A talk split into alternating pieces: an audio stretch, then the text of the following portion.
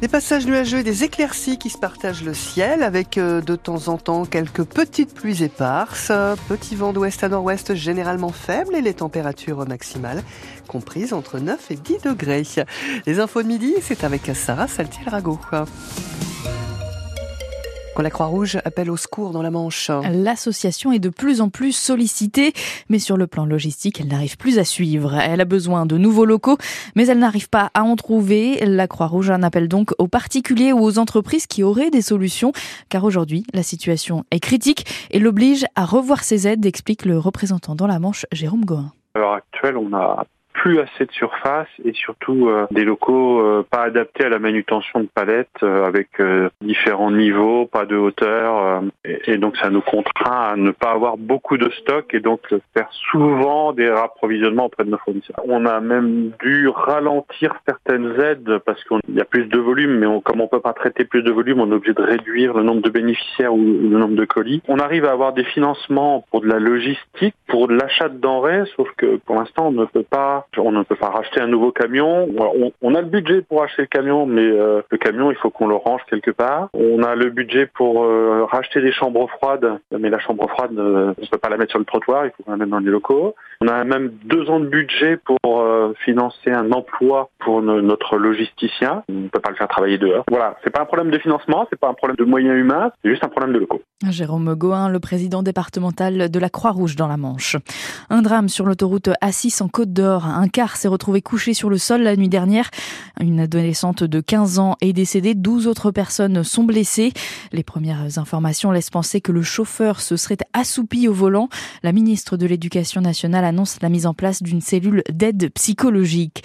Au large des côtes de la Manche, c'est une fillette de 7 ans qui a trouvé la mort. Elle tentait la traversée avec sa famille. Ils étaient 16 migrants en tout sur une embarcation qui n'était pas faite pour autant de personnes. 4500 sites de la communauté juive sous surveillance renforcée. Annonce du ministre de l'Intérieur, Gérald Darmanin. Vendredi soir, un homme a été agressé à la sortie d'une synagogue dans le 20e arrondissement de la capitale. Le suspect est toujours en fuite.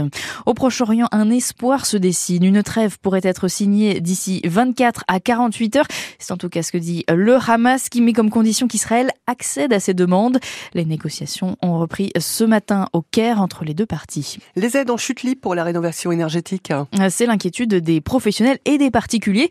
Au Salon de l'Habitat de Saint-Lô ce week-end, le gouvernement a baissé d'un milliard d'euros le budget de ma prime rénov et durcit les conditions. Un contexte qui freine un certain nombre de projets, Jacqueline Fardel.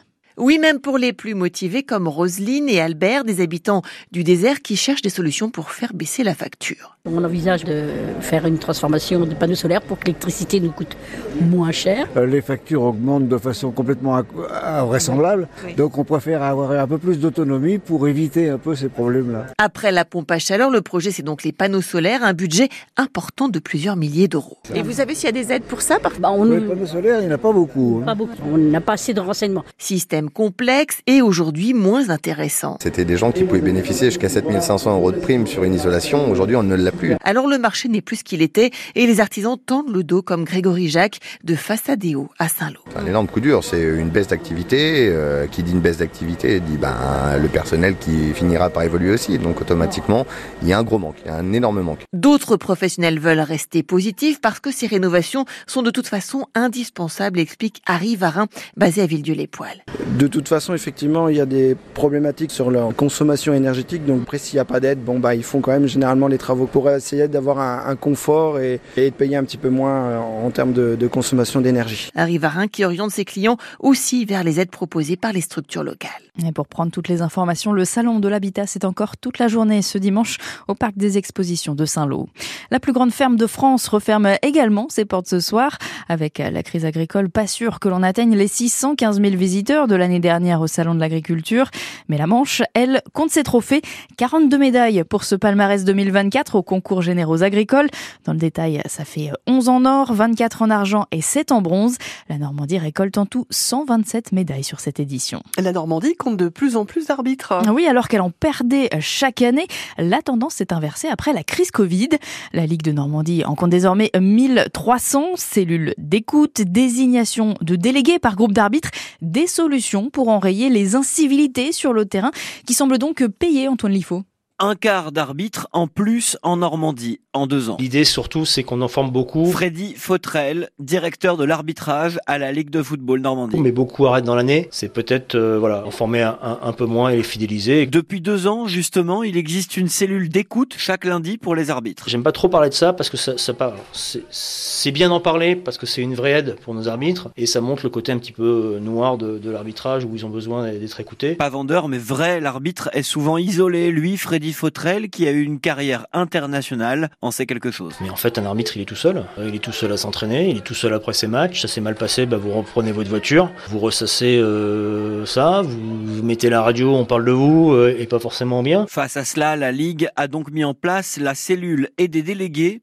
groupe. On a sollicité euh, dans chaque groupe d'arbitres un ou deux arbitres pour euh, voilà, discuter entre eux et nous faire remonter, nous, à la commission régionale et à la Ligue, euh, leurs problématiques. Et depuis cette année, dans trois groupes également, on a créé des, guillemets, des managers, c'est-à-dire un arbitre un peu plus chevronné et en charge de manager le groupe, de voir leurs problématiques terrain, technique et autres, c'est-à-dire avoir un lien humain avec les arbitres. La Ligue de football de Normandie est la deuxième ligue en France qui recrute aujourd'hui le plus d'arbitres. Un reportage Antoine Liffaut pour France Bleu Cotentin. Mais sur les terrains, l'US Savranche a réussi un joli coup hier. Hein. Oui, alors que le club lutte pour son maintien, il arrache le match nul face au Red Star, le leader national.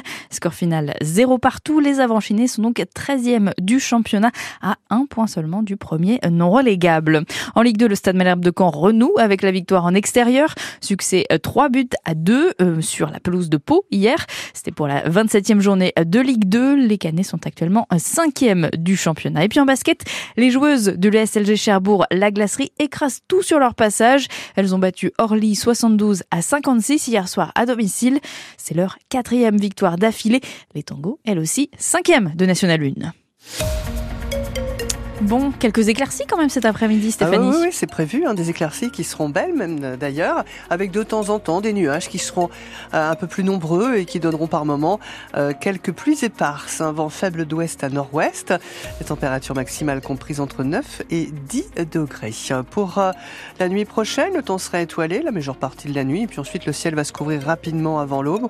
Quelques éclaircies vont résister malgré tout, hein, très localement. Quant à demain, les éclaircies encore belles par endroits le matin ne vont pas durer. Le ciel va charger l'après-midi de petites pluies ou des averses vont se produire. Les températures demain matin 0 à 3 degrés, 5 degrés sur le nord Cotentin.